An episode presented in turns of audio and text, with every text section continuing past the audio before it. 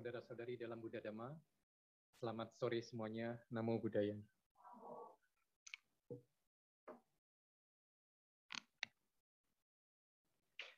Baik, ini adalah judul kita. Pada kesempatan ini, judulnya adalah Hari Terakhir dengan saya, On Yoyo. Um, baik yang ada secara langsung di Wihara Pluit Damasuka maupun yang memonitor atau mengikuti puja bakti hari ini secara uh, online di Zoom. Semoga kita semua berada dalam kondisi yang baik dan sehat uh, sekarang dan ke depannya. Kalau kita mendengar kata hari terakhir, sangat mungkin akan muncul dalam pikiran kita hari terakhir itu uh, banyak. Misalnya, kalau kita bersekolah, sekarang akan memasuki atau malah sudah memasuki masa liburan sekolah. Secara umum sudah masuk ya. Anak saya eh, yang SMA itu sudah libur dari sejak eh, minggu ini. Tetapi yang berkuliah eh, beda-beda. Rata-rata baru akan tempat saya mengajar itu baru akan ujian akhir di minggu kedua Juli bulan depan. Anak saya yang uh, kuliah di tempat lain, akhir Juni sudah ujian akhir. Jadi Juli sudah libur. Mungkin saja hari terakhir itu adalah tempat tinggal kita. Kita akan pindah ke tempat tinggal yang baru, maka ada hari terakhir di tempat tinggal yang lama. Mungkin kita bekerja dan itu adalah hari terakhir kita bekerja di perusahaan tersebut. Atau mungkin kalau kita berusaha misalnya ya buka toko atau hal lainnya di satu tempat kita akan pindah. Nah, pada kesempatan ini hari terakhir yang dimaksud bukanlah hari terakhir seperti yang tadi. Tetapi memang hari terakhir dalam kehidupan ini. Bisa jadi ini bukan topik yang menarik gimana-gimana ya. Karena kalau bicara hari terakhir dalam kehidupan, sangat mungkin kita nggak nyaman. Orang-orang yang dekat dengan kita, teman-teman kita, eh ini hari terakhir loh, hidup di dunia, kira-kira nyaman nggak kita? Enggak. Apalagi kalau itu hari terakhir kita, betul? Nah, tetapi inilah kenyataan, karena hari terakhir kita semua tanpa kecuali akan tiba pada waktunya.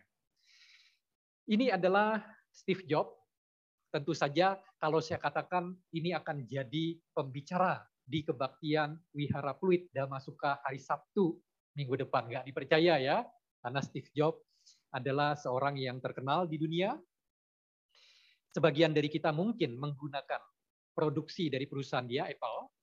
Dan kalau Steve Jobs hadir di sini, wow, bisa ngeri-ngeri sedap ya. Ada satu istilah, ngeri-ngeri sedap. Karena dia udah meninggal sebetulnya. Sehingga harusnya eh, dia nggak akan hadir di sini lah menjadi pembicara kita. Steve Jobs satu ketika pernah mengatakan, tidak ada orang yang mau meninggal meskipun orang-orang mengatakan bahwa pengen masuk surga, betul? Kalau kita tanya nih orang secara umum dalam masyarakat, eh kamu mau masuk ke mana? Surga neraka? Ah surga, gambarannya itu luar biasa menyenangkan, baik, enak, dan seterusnya. Kan begitu ya? Tetapi, kalau ditanya atau diminta, ya sudah, sekarang aja kamu meninggal. Masuk ke surga, mau atau enggak? Kata Steve Jobs, orang rata-rata enggak mau sih. Untuk mati supaya bisa masuk ke surga, walaupun itu tujuannya. Kemudian, Steve Jobs mengatakan, hiduplah eh, apa namanya eh, seperti seakan-akan hari yang kita kita apa namanya eh, kita jalani itu seakan-akan hari terakhir. Kalau kita memperlakukan setiap hari seakan-akan hari terakhir, maka pada waktunya nanti satu ketika akan jadi kenyataan. Hari terakhir itu akan benar-benar tiba kepada kita. Tuh. Kita tahu baca atau dengar, setiap yang dilahirkan pasti akan mengalami kematian. Gitu ya. Jadi kata Steve Jobs, kenapa kita enggak hidup setiap hari, perlakukan setiap hari itu seakan-akan hari terakhir. Sangat mungkin kita bisa berubah loh kalau kita menganggap setiap hari hari terakhir. Oh, pagi ini saya bangun, hari ini hari terakhir. Saya sangat mungkin apa yang rencananya kita lakukan bisa berubah yang mau kita lakukan itu. Atau mungkin cara kita dalam melakukan aktivitas di hari tersebut berubah. Karena ini hari terakhir, saya berbuat baiklah lebih banyak. Karena kesempatannya nggak ada lagi besok. Saya hati-hati, saya jaga. Pikiran, ucapan, perbuatan saya lebih banyak yang baik. Karena hari ini hari terakhir loh. Orang normal akan begitu. Tetapi ini ngomong bercanda ya. Yang namanya manusia itu ada aja yang aneh, yang nyeleneh, yang tidak biasa. Ada yang menjawab pertanyaan ini. Kalau ini hari terakhir, apa yang kamu lakukan? Ngutang lebih banyak, kata dia. Karena kesempatan ngutang, nggak ada lagi besok. Jadi hari ini saya ngutang lebih banyak. Ada loh yang menjawab begitu. Ada juga sih yang menjawab, eh, saya nagihin piutang saya. Karena saya banyak ngasih orang utang orang banyak berutang ke saya, saya punya piutang, saya tagih-tagihin karena waktunya nggak panjang lagi. Ada yang jawab begitu. Ada juga yang jawab agak berbeda, ah, beli asuransi. Karena ini hari terakhir beli asuransi. Moga-moga asuransi nggak ngecek-ngecek, nggak panjang lebar. Saya cover asuransi, begitu meninggal saya dapat uh, manfaatnya. Ada yang jawab begitu. Tetapi secara umum, kalau ini hari terakhir kita di pagi hari, sangat mungkin orang yang normal akan berupaya berbuat baik sebanyak mungkin. Karena akan jadi bekal kita. Kemudian, bertanyalah kita, kalau ini betul-betul hari terakhir, akankah kita melakukan yang rencananya kita lakukan? Oh, saya tuh merencanakan hari ini, kok saya punya kesempatan. Saya mau balas tuh orang yang tidak saya suka. Hari ini saya punya kesempatan. Saya mau omel-omelin, saya mau kerjain supaya tahu rasa dia. Saya mau balas karena saya punya kesempatan. Tetapi kalau pikiran itu bahwa ini hari terakhir, sangat mungkin rencana itu tidak akan kita lakukan. Ngapain sih balas kayak begitu? Waktu saya udah nggak banyak. Jangan, jangan lakukan yang buruk. Kan begitu. Jadi, ibu bapak, saudara-saudari sekalian, maksud dari Steve Jobs mengatakan ini adalah kita bisa menjalankan setiap hari dengan cara-cara yang terbaik yang tidak akan kita sesali di ujung kehidupan nantinya. Karena pada waktunya, hari terakhir itu akan betul-betul tiba, akan menghampiri kita. Mau terima atau enggak, tolak atau enggak, itu akan tiba kepada kita. Begitu banyak film dari zaman bahla sampai sekarang nyari nih obat cara untuk membuat hidup itu abadi. Ngomong-ngomong, sudahkah itu tercapai? Terbuktikah ada yang benar-benar hidup abadi? Rasanya belum ya?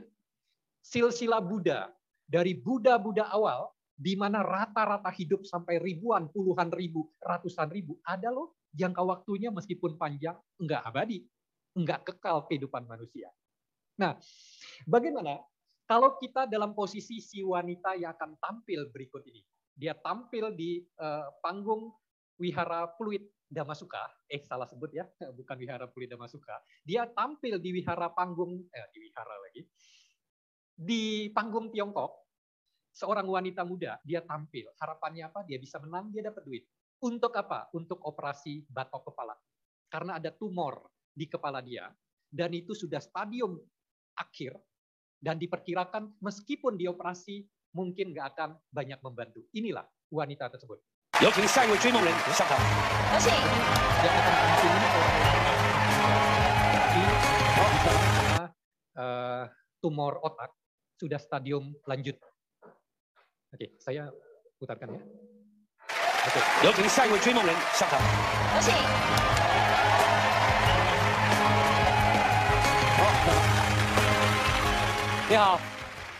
Hello，大家好，我叫冯莹，今年二十三岁，来自河南郑州。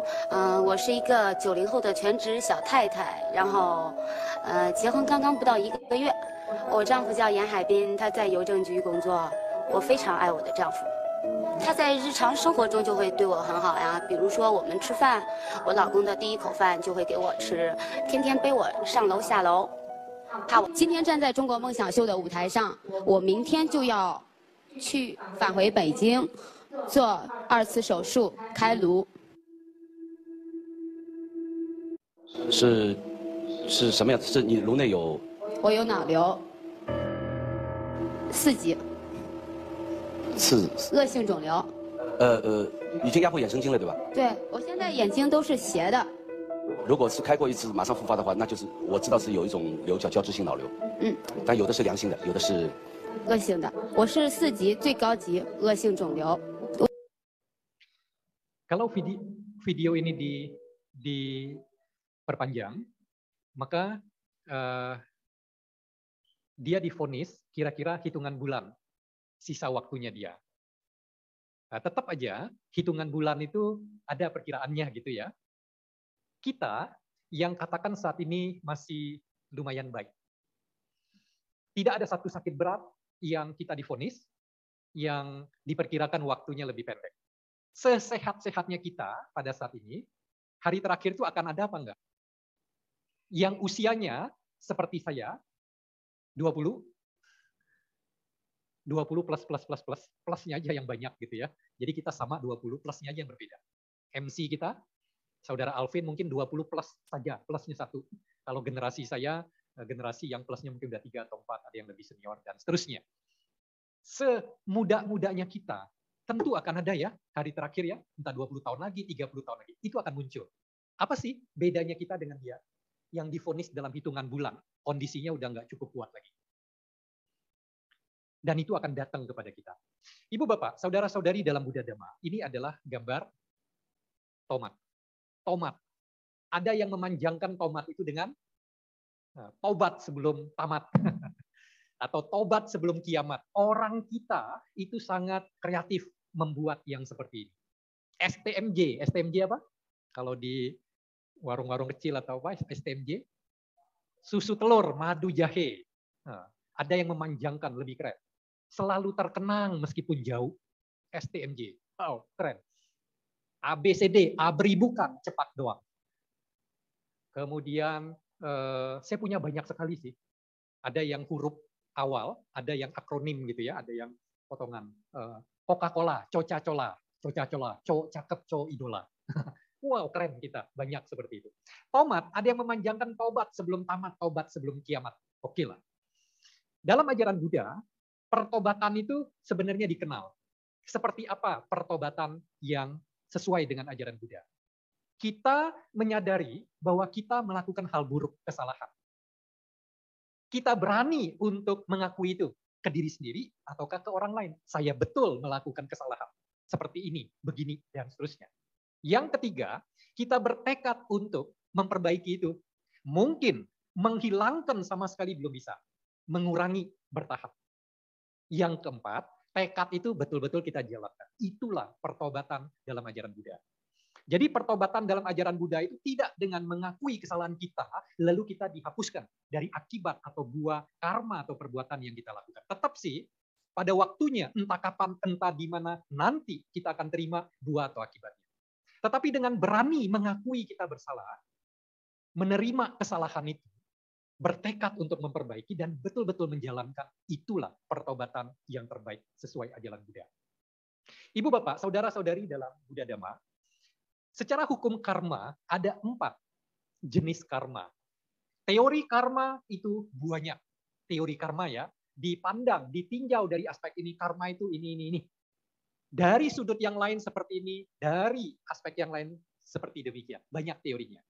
Salah satunya, ada empat jenis karma berdasarkan fungsinya. Satu, karma penghasil. Karma penghasil adalah karma yang akan menghasilkan kehidupan kita berikutnya, kehidupan berikutnya. Biasanya karma penghasil itu adalah karma yang kuat, yang hebat, yang besar. Contoh, Dewa Data, sepupu Pangeran Siddhartha, sepupu Buddha, mencoba membunuh Buddha. Buddha nggak bisa dibunuh, hanya terluka kakinya oleh Dewa Data. Kemudian memecah belah sangga dan seterusnya. Besar sekali, berat sekali karma buruk Dewa Data. Meninggal, tidak ada kekuatan yang bisa menahan. Terlahir di neraka awici, neraka yang paling dasar, paling berat, paling sulit. Tetapi belum tentu karma besar, kuat, hebat itu yang akan menentukan kelahiran kita berikutnya. Itu ada yang siap berbuah. Belum tentu.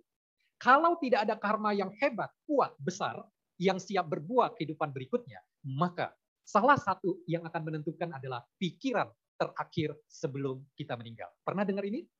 Sebelum meninggal, pikirannya baik, kemungkinan kehidupan berikutnya atau terlahir baik. Kalau pikirannya buruk sebelum meninggal, maka mungkin akan terlahir di kehidupan yang buruk.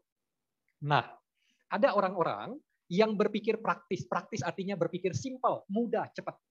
Apa pemikirannya? Ah, ya udah, kalau gitu nggak apa-apa dalam kehidupan berbuat buruk.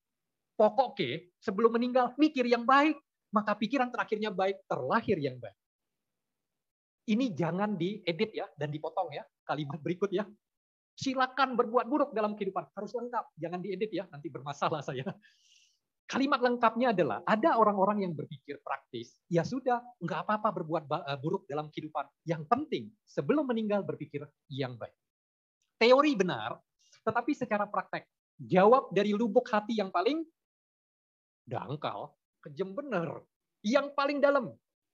Pada waktu kita tadi sebelum nyanyi, lagunya bagus, sebelum nyanyi meditasi. Berapa lama tadi pemimpin kebaktian? Satu jam, wih hebat sekali. Oh enggak ada. Oke, lima menit, enam menit. Coba jawab dari lubuk hati yang paling dalam. Jangan setengah dalam apalagi yang terdangkal. Berapa lama Anda bisa berfokus kepada objek meditasi masing-masing tadi? Kalau tadi kita meditasi 6 menit, adakah yang full 6 menit benar-benar fokus kepada objek meditasinya? Ada? Tidak? Atau nggak tahu? Ya pilihannya ada tiga gitu ya. Kalau nggak ada 6 menit, 5 menit deh, ada apa? Mungkin ada, tetapi sebagian enggak. Mungkin hanya ada 4 menit, 3 menit, 2 menit, bahkan 1 menit juga enggak. Begitu coba meditasi, uh, pikiran ini itu muncul. Betul? Nah, bayangkan ibu bapak, saudara-saudari dalam dunia dhamma kita yang relatif dalam kondisi yang cukup baik saat ini, kita tidak mampu mengarahkan pikiran kita, mengelola, menentukan pikiran kita untuk full dalam durasi meditasi, fokus sepenuhnya kepada objek meditasi kita. Bagaimana halnya kalau pada menjelang akhir kehidupan kita, kita sakit berat? Mudahkah kita mengontrol, mengarahkan, menyuruh pikiran kita untuk berpikir yang baik? Sulit. Karena itu, walaupun secara teori jaga setel pikiran kita baik sebelum kehidupan, prakteknya tidak sebegitu gampang. Pikiran baik harus ditumbuh kembangkan, dibiasakan dalam kehidupan sehari-hari. Jadi kebiasaan sangat mungkin pikiran baik itu muncul secara otomatis begitu kita akan meninggal. Sehingga kita bisa terlahir di kehidupan yang lebih baik. Kemudian yang kedua, tiga, empat. Karena kita bukan bicara karma, eh, saya membawakan topik karma masih secara daring ya untuk Wihara Pluit eh, Damasuka eh, sekitar beberapa bulan yang lalu. Nah, itu tentang karma. Mungkin di antara yang hadir secara offline maupun online, mungkin kita ada eh, ketemu di kesempatan itu. Yang ketiga adalah karma penyokong, sifatnya lebih kecil dan menyokong karma penghasil, sejalan. Kemudian ada karma penghalang, menghalangi karma penghasil, lebih kecil, lebih ringan, dan biasanya lebih banyak. Lalu ada karma penghancur. Karma penghancur itu menghancurkan kehidupan berikutnya. Seperti anak panah yang sudah dilepas dari busur. Anak panah itu melesat. Mungkin ada yang menjatuhkan anak panah. Anak panahnya jatuh. Seperti itulah cara kerja karma penghancur. Ada orang yang hidupnya terlihat baik. Tiba-tiba kecelakaan. Meninggal langsung. Nah, seperti itulah cara kerja karma penghancur. Tiba-tiba dia muncul, kehidupan seketika berhenti. Nah, kita nggak tahu. Ada nggak sekarang ini ya, karma penghasil kita siap berbuah menentukan kehidupan berikutnya? Kita nggak tahu. Begitu juga karma-karma yang lain. Yang terpenting, kita berbuat baik sebanyak dan sesering mungkin. Itu aja kuncinya sepanjang kehidupan. Karena kita tidak punya kemampuan untuk tahu karma-karma itu secara detail. Kemampuan kita belum sampai situ. Apa inti dari bagian ini? Bagaimana Ibu Bapak? Kalau kita memperlakukan setiap hari sebagai hari terakhir, alternatif pertama adalah memperbanyak pikiran yang baik. Kalau tiba-tiba betul itu hari terakhir, oleh sebab yang tidak bisa kita antisipasi, kita prediksi. Hari terakhir betul-betul di hari tersebut. Karena kita terbiasa menjaga pikiran yang baik, mudah-mudahan kehidupan berikutnya akan baik. Jadi, hari terakhir judul kita, bagaimana kita memperlakukan setiap hari sebagai hari yang terbaik secara maksimal. Salah satu alternatifnya, yuk kita jaga pikiran kita dengan pikiran-pikiran yang baik. Kemudian, alternatif lainnya seperti apa? Untuk kita mengisi hari terakhir itu secara maksimal. Ada satu alternatif lain, mungkin kita bacakan di waktu-waktu yang lain. Abinha Paca Uwe Kanapata yang artinya perenungan kerap kali yang seharusnya kita lakukan, ajaran Buddha. Perenungan kerap kali ini bunyinya adalah seperti rekaman berikut ini. Aku wajar mengalami usia tua. Aku takkan mampu menghindari usia tua. Aku wajar menyandang penyakit. Aku takkan mampu menghindari penyakit. Aku wajar mengalami kematian. Aku takkan mampu menghindari kematian. Segala milikku yang kucintai dan kusenangi, wajar berubah, wajar terpisah dariku.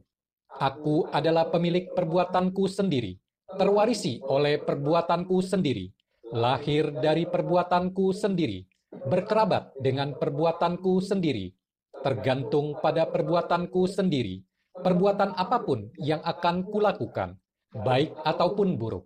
Perbuatan itulah yang akan kuarisi. Demikian hendaknya kerap kali kita renungkan.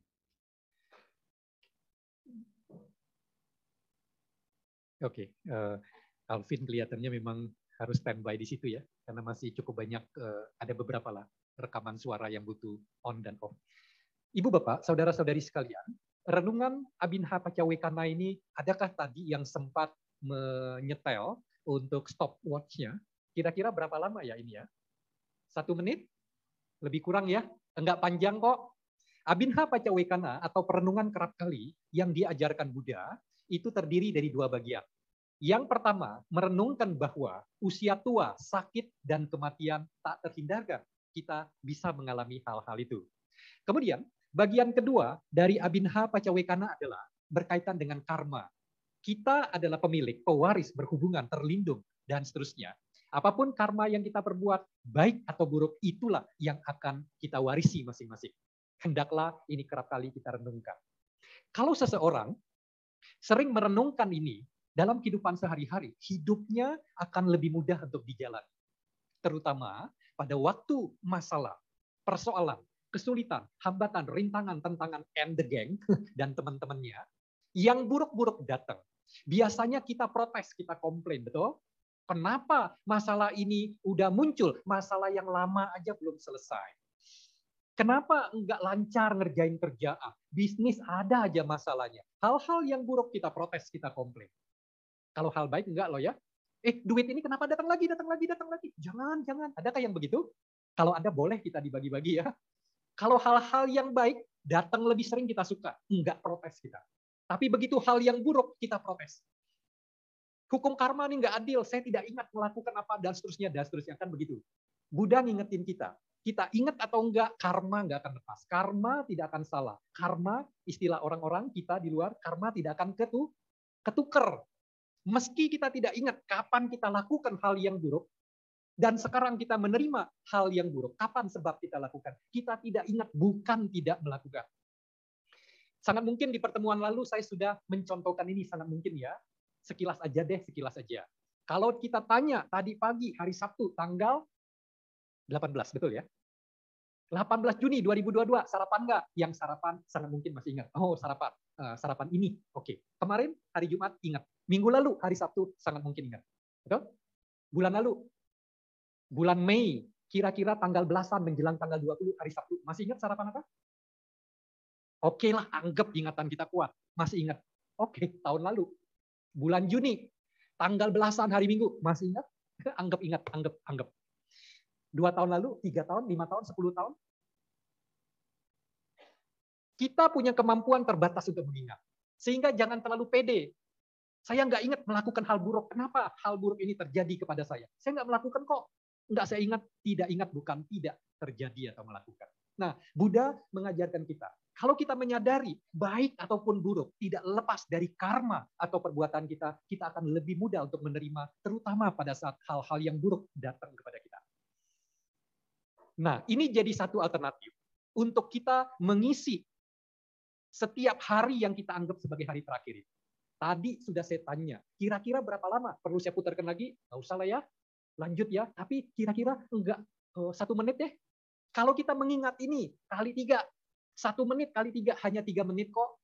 Sehingga kalau kita merasa nih, wih, uh, mengingat kayak begitu, habis waktu saya. Kita lihat handphone kita, kita ngupdate status kita di medsos, kita ngechat dengan orang, teman, dan seterusnya di komunitas satu, komunitas dua, komunitas tiga, WAG-nya sangat mungkin berjam-jam. Jadi tidak ada alasan kalau kita katakan merenungkan kata-kata Buddha ini menghabiskan waktu. Kemudian, kemudian dalam Wisudimagga, Buddha mengajarkan bahwa ada empat perenungan atau meditasi pelindung. Kenapa disebut meditasi pelindung? Meditasi atau perenungan ini kalau kita lakukan akan mencegah bahaya dari luar masuk ke dalam ataupun bahaya dari dalam muncul. Apakah itu? Maksudnya, kalau seseorang mempraktekkan meditasi atau perenungan pelindung ini secara rutin, bahaya dari luar, contohnya orang-orang jahat, contohnya binatang-binatang buas kalau kita berada di eh, lingkungan terbuka gitu ya, hutan dan seterusnya. Kemudian mungkin makhluk-makhluk yang uh, uh, uh, apa, yang berbuat tidak baik kepada kita, kita akan terhindar dari ancaman bahaya dari luar kalau kita sering praktekkan ini. Kemudian bahaya dari dalam, adalah rintangan batin, kendala-kendala yang muncul dari dalam diri kita. Sangat mungkin di antara kita di sini, teman-teman kita, ada yang berencana datang. Bukan karena eh, penceramanya gitu ya, tapi memang saya mau ke Wihara Fluid dan Masuka. Puja bakti, berbuat baik, berdana, dengar kendama di sana adalah kumpulan perbuatan baik. Ah, saya mau ah. Tetapi itu kemudian nggak terjadi karena satu dan lain hal. Ada kendala. Nah, kalau kita sering melakukan meditasi atau perenungan pelindung ini, kendala-kendala dari dalam, keengganan, kemalasan, maupun kendala-kendala yang mencegah kita berbuat baik itu menjadi berkurang sehingga perbuatan baiknya kita lakukan. Apakah itu? Yang pertama, yang pertama adalah perenungan cinta kasih. Yang kedua adalah perenungan sifat-sifat mulia Buddha. Yang ketiga adalah perenungan kejijikan sesosok mayat. Yang keempat adalah perenungan sifat kematian. Satu dan dua, oke okay lah. Tiga dan empat, hmm, agak ketar-ketir. Karena kita nggak biasa ya. Gitu. Perenungan kejijikan sesosok mayat yang udah sehari, seminggu, sebulan, itu bukan topik pembicaraan yang menarik. Merenungkan kematian, dari dulu kita diingatkan orang tua. Jangan ngomong-ngomong tentang hal itu. Oke, kita lihat satu persatu ya. Mudah-mudahan ibu bapak, saudara-saudari yang ada di di sini wihara kita maupun secara online uh, mengingat karena nanti katanya ada tesnya habis dama di sana ini. Kalau tesnya, ujiannya, post tesnya tidak lewat, maka Bapak Ibu nggak boleh pulang katanya. Nah, jadi harus uh, ini ya siap-siap untuk mengisi dengan baik dan benar. Enggak lah, jangan khawatir lah. Enggak ada begitu ya. Nanti saya diomelin sama pengurus gitu ya. Nah, Ibu Bapak, saudara-saudari sekalian, inilah perenungan terhadap uh, cinta kasih. Semoga saya terbebas dari bahaya Semoga saya terbebas dari penderitaan batin. Semoga saya terbebas dari penderitaan jasmani. Semoga saya selalu sehat dan bahagia. Semoga semua makhluk terbebas dari bahaya. Semoga semua makhluk terbebas dari penderitaan batin. Semoga semua makhluk terbebas dari penderitaan jasmani. Semoga semua makhluk selalu sehat dan bahagia. Lu Nah, karena kita tersambung di Zoom ya, jadi suaranya double. Um, Oke, okay. kalau enggak, Alvin uh, kursinya digeser aja nggak apa-apa, karena akan berdekatan nanti. Oke, okay, terima kasih Alvin ya. Uh, karma baiknya bertambah ya, selain sebagai MC juga sebagai operator sound system. Tidak ada dalam kontrak ya, tapi nggak apa-apa Alvin. Nah, Ibu Bapak, Saudara-saudari sekalian, lupa lagi kita tadi menyalakan stopwatch, berapa lama durasinya. Tapi rasanya juga nggak panjang, betul? Ya kira-kira satu menit nggak panjang. Ada dua bagian untuk perenungan meta cinta kasih. Pertama adalah merenungkan meta itu terhadap diri kita sendiri. Semoga saya terbebas, terlepas dari bahaya.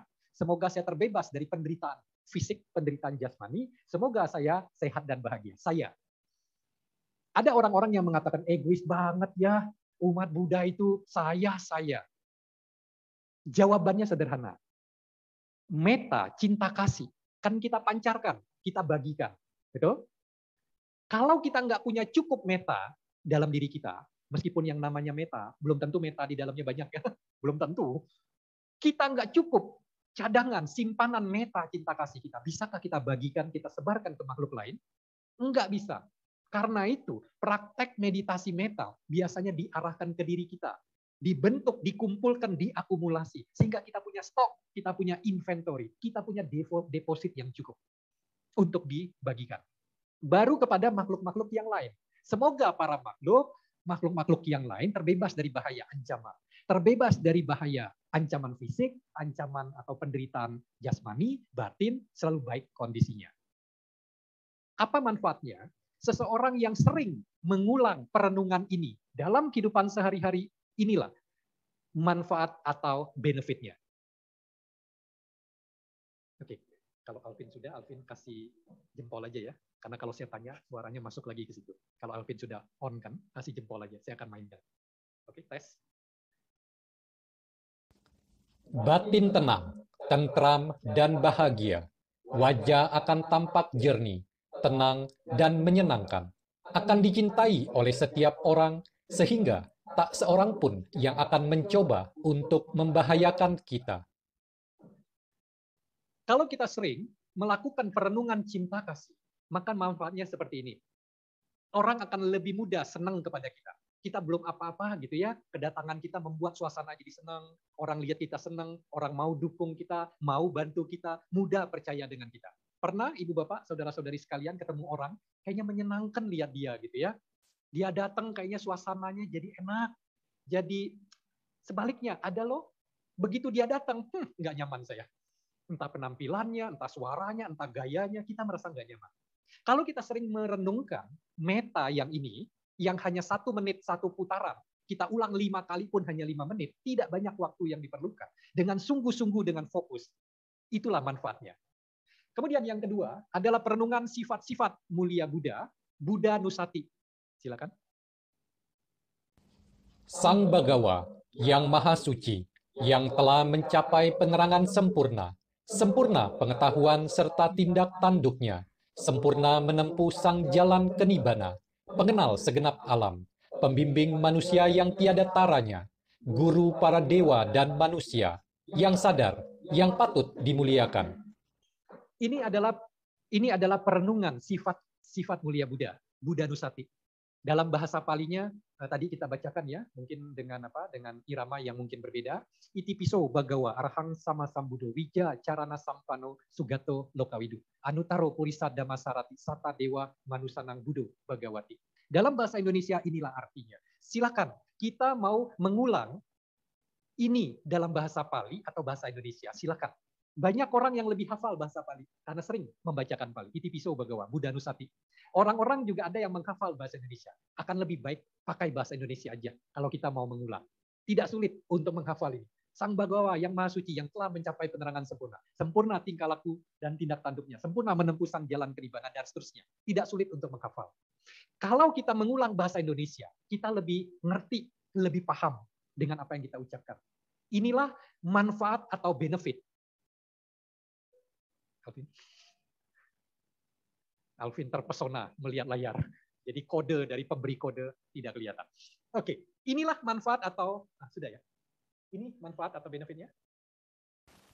Menyebarkan sifat-sifat mulia Buddha ke dalam jasmani dan batin kita.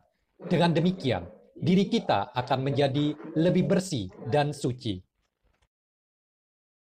Oke, silakan di Nah, ini adalah manfaat kalau kita sering merenungkan sifat-sifat mulia Buddha. Kita bisa ketularan. Sifat-sifat itu bisa melingkupi kita terus. Karena dengan pikiran fokus kita mengulang sifat-sifat mulia seorang Buddha. Balik lagi, ini tidak lama untuk kita ucapkan. Ya, paling semenit juga. Nggak ada alasan bagi kita untuk mengatakan sulit. Ngafalnya gampang. Untuk mengatakan lama.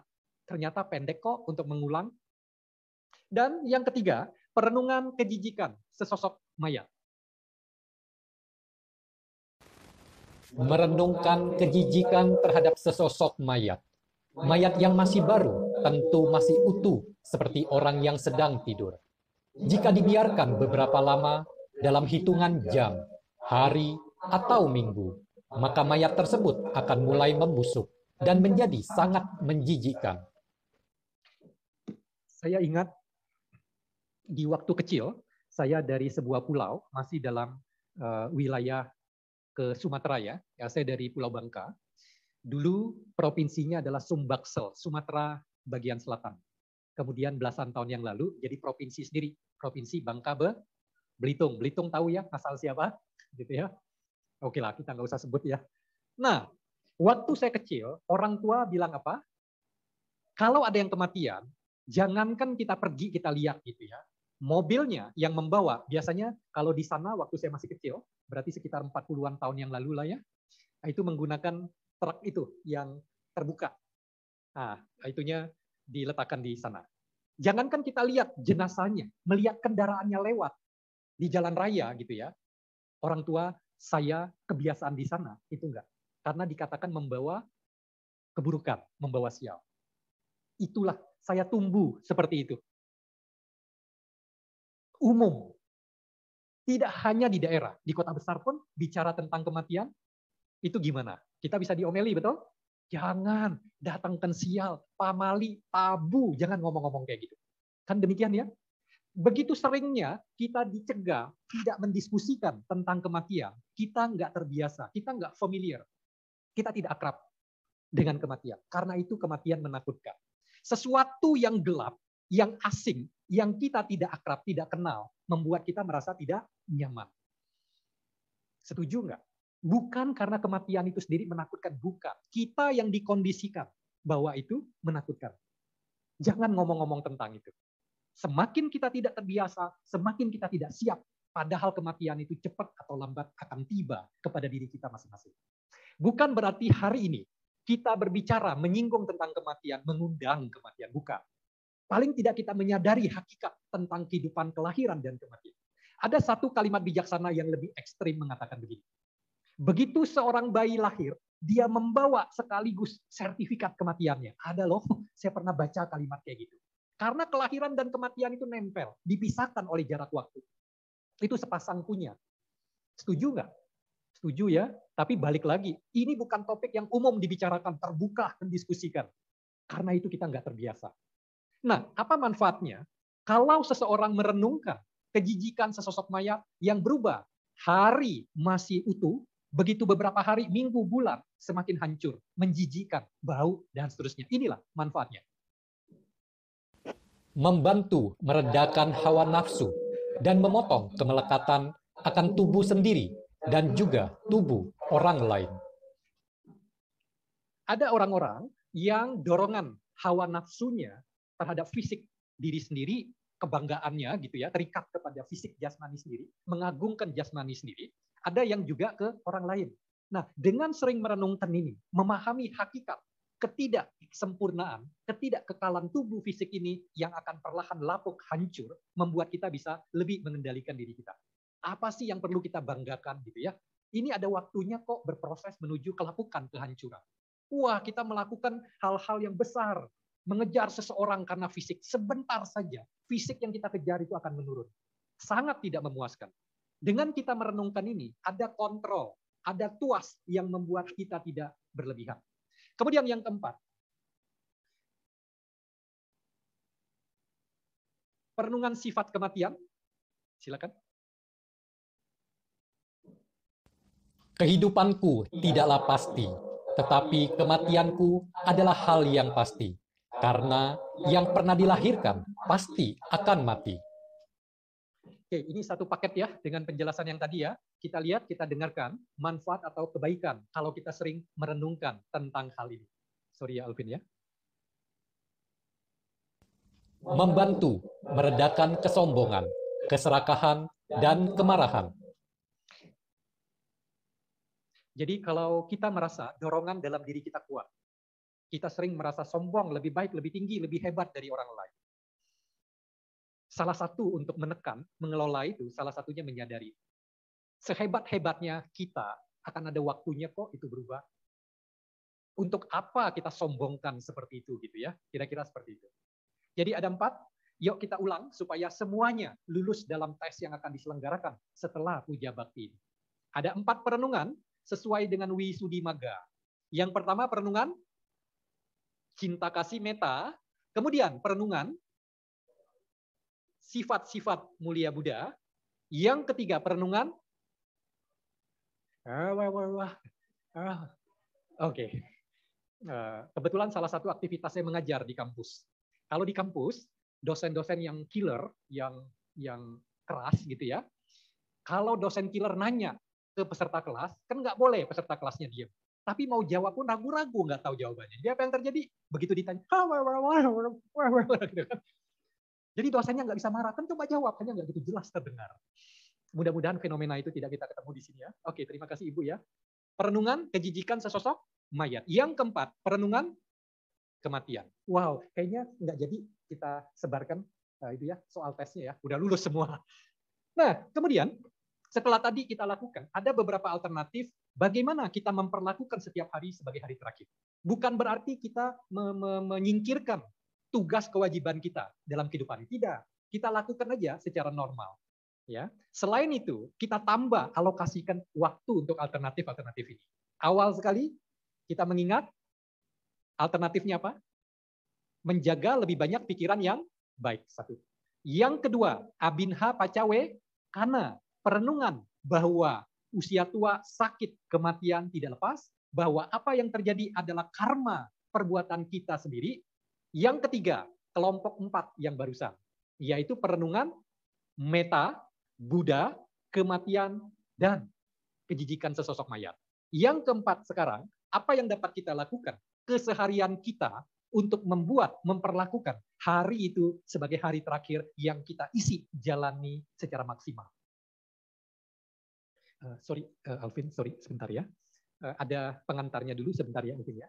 Jadi uh, dalam Sutta Pitaka, Sutta adalah kelompok atau keranjang salah satu dari tiga bagian Tripitaka, kitab suci agama Buddha. Ada winaya, aturan, ada sutta, khotbah, ada abidama yang sifatnya lebih arah filosofis, metafisik. Suta khotbah terdiri dari lima kelompok yang disebut Nikaya, Majima Nikaya, Anggutara Nikaya, kemudian apalagi Nikaya, salah satunya adalah Kudaka Nikaya. Kudaka Nikaya atau kelompok yang kelima dari total lima bagian suta terdiri dari 18 atau ada yang bilang 15. Nah itu banyak yang terkenal. Contoh, Dhammapada, tadi kita bacakan atau enggak ya, terlihat di layar tapi Dhammapada, Dhammapada itu bagian Kudaka Nikaya. Kemudian Jataka, riwayat calon Buddha Bodhisatta. Itu bagian dari Kudaka Nikaya. Nah, salah satu bagian dari Kudaka Nikaya adalah Nidi Kandasuta. Ibu Bapak ingat pada waktu acara apa Nidi Kandasuta, penimbunan harta sejati dibacakan pada waktu ada yang ingat? Katina. Sanggadana biasanya membacakan Nidi Kandasuta. Seperti apa nih di Kanda Suta yang menjadi alternatif perenungan kita? Inilah dia bagian pertama dari tiga.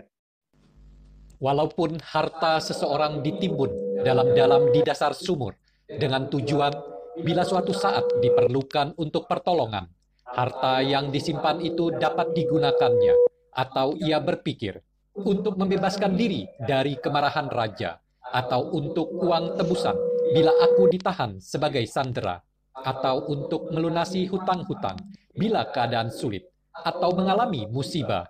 Inilah alasan-alasan seseorang untuk menimbun harta, meskipun hartanya ditimbun dalam-dalam di dasar sumur, sama sekali tidak akan mencukupi semua kebutuhannya untuk selama-lamanya. Jika timbunan harta itu berpindah tempat, atau ia lupa dengan tanda-tandanya, atau bila naga-naga mengambilnya, atau yaka-yaka mencurinya, Mungkin juga timbunan itu dicuri oleh sanak keluarga, atau ia tidak menjaganya dengan baik. Atau bila buah kama baiknya telah habis, semua hartanya pun akan lenyap. Ibu bapak, saudara-saudari sekalian, meskipun Nidi Kandasuta dikatakan oleh Buddha 2000 hampir 2600 tahun yang lalu. Di zaman itu belum ada institusi keuangan, belum ada instrumen investasi perbankan belum ada.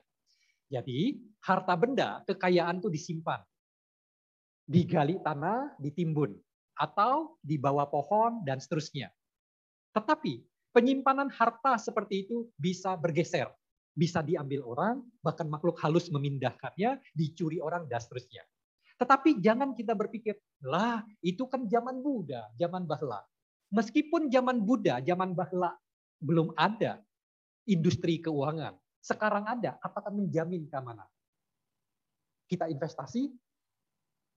Sekarang masuk ya, Indra Kens. Ada mungkin yang bermasalah, yang kena di sana, dan berbagai jenis investasi eh, lainnya. Oke, tidak ada jaminan keamanan, termasuk di salah satu bank yang yang besar di kita. Saya pernah membaca di LinkedIn, dia memposting walaupun LinkedIn adalah jaringan harusnya media sosial profesional ya, tapi dia memposting. Dia ngeklaim bahwa terjadi penarikan di tabungan dia ada belasan kali gitu ya. Nilainya nggak terlalu besar, total nilainya juga nggak sampai 100 juta. Tetapi uniknya itu dilakukan di Filipina penarikan itu. Padahal dia enggak ada pergi ke luar negeri. Tetapi dari transaksi yang terekod itu ada. Artinya apa? lembaga keuangan yang harusnya cukup aman, tetap aja ada terjadi hal-hal seperti itu. Jadi, baik zaman dulu, zaman sekarang, kalau kita kumpulkan harta benda, kita simpan, tetap aja potensi itu mengalami perubahan, penurunan, bahkan kehilangan itu terbuka lebar. Karena itu, Buddha mengajarkan ada loh harta yang sejati, harta yang terbaik yang harus kita kumpulkan. Inilah bagian kedua dari Nidi Kanda Sutta. gemar berdana, dan memiliki moral yang baik, dapat menahan nafsu, serta mempunyai pengendalian diri, adalah timbunan harta yang terbaik bagi seorang wanita maupun pria. Harta tersebut dapat diperoleh dengan berbuat kebajikan kepada cetia-cetia atau sangga, kepada orang lain atau para tamu, kepada ibu dan ayah, atau kepada orang yang lebih tua. Nah, ibu bapak, saudara-saudari sekalian, Buddha mengatakan ada tiga cara untuk memupuk kekayaan yang sejati, harta yang terbaik. Itu adalah dana dengan uh, berdana, uh, bentuk dana sebetulnya memberi, tapi konsepnya melepas gitu ya. Nah, kemudian sila, sila artinya tingkah laku yang bermoral, yang bersusila. Lalu samadhi, pengendalian diri kita, meditasi. Inilah tiga harta yang sejati yang terbaik yang harus kita kumpulkan, kita lakukan dengan banyak cara dalam kehidupan ini. Bagian selanjutnya dari Nidikanda Sutta. Inilah harta yang disimpan paling sempurna, tidak mungkin hilang, tidak mungkin ditinggalkan. Walaupun suatu saat akan meninggal, ia tetap akan membawanya. Tak seorang pun yang dapat mengambil harta itu. Perampok-perampok pun tidak dapat merampasnya. Oleh karena itu, lakukanlah perbuatan-perbuatan bajik, karena inilah harta yang paling baik. Oke, uh, cukup jelas ya bagian ini ya. Kita sambung bagian terakhir dari Nidi Kandasita. Silakan, Pin. Inilah harta yang sangat memuaskan, yang diinginkan para dewa dan manusia, dengan buah kebajikan yang ditimbunnya. Apa yang diinginkan akan tercapai. Wajah cantik dan suara merdu, kemolekan dan kejelitaan, kekuasaan dan pengikut, semua diperoleh berkat buah kebajikan itu. Kedaulatan dan kekuasaan kerajaan besar, kebahagiaan seorang raja cakawati, atau kekuasaan dewa di alam surga, semuanya diperoleh berkat buah kebajikan itu. Setiap kejayaan manusia, setiap kebahagiaan surga, bahkan kesempurnaan nibana, Semuanya diperoleh berkat buah kebajikan itu. Memiliki sahabat-sahabat sejati, memiliki kebijaksanaan, dan mencapai pembebasan. Semuanya diperoleh berkat buah kebajikan itu. Memiliki pengetahuan untuk mencapai pembebasan, mencapai kesempurnaan sebagai seorang siswa, menjadi paceka Buddha, atau sama Sam Buddha. Semuanya diperoleh berkat buah kebajikan itu. Jadi jelas ya eh, Bapak Ibu ya, harta yang akan kita bawa yang menjadi harta terbaik adalah melalui pengumpulan lewat tindakan kita melakukan dana, kemudian melakukan sila, tingkah laku yang terpuji, yang bersusila, yang bermoralitas, kemudian pengendalian diri, khususnya pengendalian pikiran. Hal-hal baik yang dilakukan melalui dana, sila, dan samadhi akan menjadi harta yang tidak akan pernah hilang, tidak akan pernah berkurang, dan akan terus mengikuti kita ke mana pun kita pergi, kita berada. Kalau harta benda duniawi, begitu kita meninggal, maka selesai sudah. Tidak akan bisa kita bawa. Jangan sampai kehidupan yang berharga ini kita sibuk mengumpulkan harta benda duniawi. Lupa untuk melakukan atau mengumpulkan harta terbaik yang sungguh-sungguh akan kita bawa nantinya.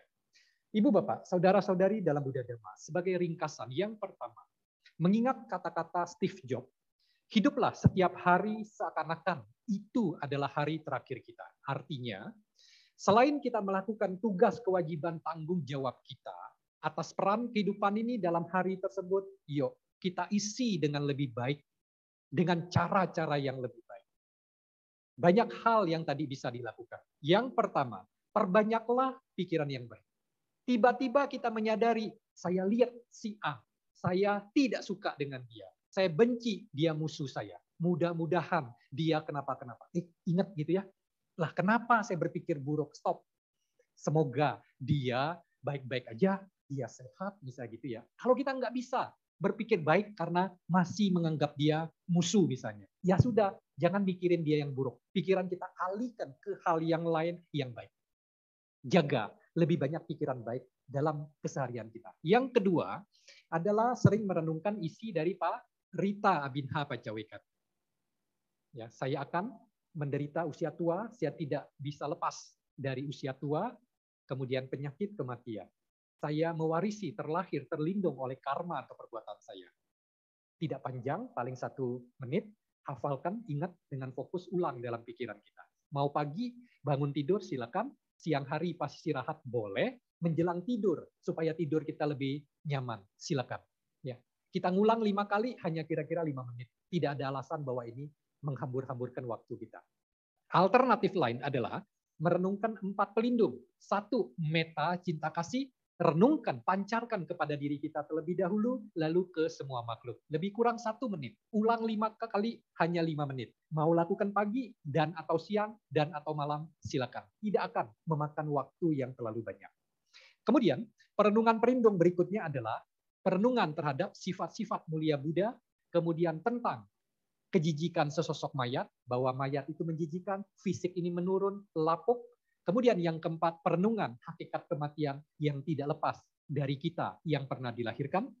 Lalu kumpulkan dana, sila, dan samadhi. Renungkan setiap hari. Oh, saya perlu mengumpulkan harta sejati, harta terbaik yang akan saya bawa. Hari ini apa bentuk dana, bentuk sila, bentuk pengendalian pikiran yang saya bisa lakukan? Saya lakukan Kata-kata Steve Jobs, hiduplah setiap hari seakan-akan hari tersebut adalah hari terakhir. Kita akan jauh lebih baik kalau kita menjalankan konsep-konsep yang sudah disampaikan kesempatan. Kemudian, kalau hari ini betul-betul hari terakhir kita, tanya kepada diri kita sendiri, akankah kita melakukan hal-hal yang kita rencanakan untuk lakukan di hari ini kalau kita perlakukan sebagai hari terbaik? Sangat mungkin aktivitas yang tidak baik, tidak berguna, kita drop, kita batalkan. Ataupun kalau kita lakukan, kita akan lakukan dengan cara-cara pendekatan yang lebih baik, yang lebih benar. Mudah-mudahan Ibu Bapak, Saudara-saudari sekalian, materi hari ini bisa menjadi bekal untuk kita mengisi sisa kehidupan kita yang kita tidak tahu berapa lama lagi panjangnya dengan lebih baik. Semoga Ibu Bapak saudara-saudari sekalian tetap dalam kondisi yang baik, sehat, dan lebih berbahagia. Terima kasih semuanya. Namo Buddhaya. Selamat malam Romo. Di salah satu sabda Sang Buddha tertera syair, pikiran adalah pelopor, pikiran adalah pembentuk. Namun pada kesempatan ini, Romo menerangkan untuk banyak merenungi tentang kematian. Bagaimana cara kami untuk menyeimbangkan kedua hal ini? Terima kasih Romo. Baik, um, yang dikatakan oleh atau dikutip oleh penanya itu betul adanya dalam Dhammapada uh, syair awal-awal uh, yang mula-mula yang satu dua itu tentang pikiran. Pikiran itu adalah pelopor, pikiran itu adalah pembentuk. Kalau pikirannya buruk seperti apa namanya roda pedati gitu ya, mengikuti ini atau bayang-bayang seperti itulah kira-kira. Nah, eh, maksud dari kalimat itu adalah pikiran itu menjadi pelopor, pemula yang di depan. Lewat pikiran kita akan melakukan, lewat ucapan, lewat perbuatan badan jasmani. Kalau eh, yang leadership itu siapa ya? John Maxwell. John Maxwell kemudian menambahkan pikiran, ucapan, perbuatan, kebiasaan, karakter, lalu destiny atau takdir atau nasib kamu gitu. Jadi kalau mau takdir atau nasib yang baik, harus berpikir baik, berucap baik. Dari berucap baik, pikiran baik itu mendorong kepada tindakan yang baik. Tindakan yang diulang-ulang akan menjadi kebiasaan. Kebiasaan akan membentuk karakter yang baik dan seterusnya. Jadi yang dimaksud dalam Dhammapada itu pikiran ini pemula. Karena itu kita butuh pemahaman, pengertian yang benar, pikiran yang benar. Karena mendorong keucapan yang benar, mendorong ketindakan badan jasmani. Itu maksudnya. Kalau kita merenungkan tentang kematian, bukan berarti pelopor. Oh, merenungkan kematian. Karena itu eh, pikiran adalah pemimpin, mikirin kematian, jadilah kematian itu datang. Enggak begitu maksudnya. Lagi pula, kita merenungkan tentang kematian dengan kebijaksanaan, dengan kesadaran. Bukan dengan mengatakan pikiran itu buruk, eh, apa kematian itu buruk atau sebaliknya, malah menginginkan kematian lebih cepat misalnya. Karena terlalu banyak masalah yang dirasakan. Bukan, kita menyadari dengan pengertian, dengan pemahaman, dengan kebijaksanaan bahwa kita ini tidak terhindar dari kematian. Cepat atau lambat itu masalah waktu. Kebanyakan kita nggak tahu persisnya kematian itu akan datang.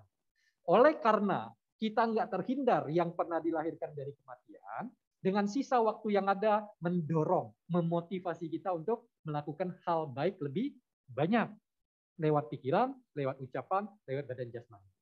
Ya, jadi ini berbeda konteksnya. Kalau Dhammapada mengatakan pikiran itu pelopor, dari pikiran akan nyambung ke ucapan, akan nyambung ke tindakan, kan begitu? Kalau perenungan tentang kematian, merenungkan hakikat yang sesungguhnya, kenyataan yang sebenarnya, tak terhindarkan. Jadi kita bukan bicara baik buruk kematian itu tidak. Sesuatu yang memang tak terhindarkan. Lalu karena tak terhindarkan, apa yang kita e, wajib lakukan setelah kesadaran itu muncul? Yaitu tadi mengisi hari dengan lebih baik. Ya, jadi ada perbedaan untuk penanya kita pertanyaannya uh, bagus berkaitan dengan topik ini, tapi sudut pandangnya berbeda. Ya, ajaran Buddha melihat realita, kenyataan apa adanya. Kan sebetulnya begitu. Termasuk kematian, kita melihat, menyadari, bukan menakut uh, menjadi takut karena itu. Terima kasih kepada penanya. Bagus, bagus sekali pertanyaannya. Ya, enggak panjang-panjang ya, Ibu Bapak, saudara-saudari dalam Buddha Dhamma. Eh, berbagai hal yang perlu kita renungkan untuk mengisi kehidupan dengan lebih baik sudah disampaikan.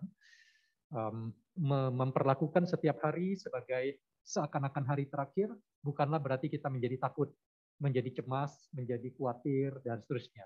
Tetapi menjadi pengingat, pendorong bagi kita untuk di hari tersebut cobalah mengisi dengan dengan aktivitas yang lebih baik. Kalaupun aktivitasnya tidak diubah dari rencana pendekatannya, cara-caranya lakukan dengan lebih baik. Kalau kita memperlakukan setiap hari sebagai hari terakhir, cepat atau lambat itu akan menjadi kenyataan. Terjadi hari terakhir itu benar-benar jadi hari terakhir.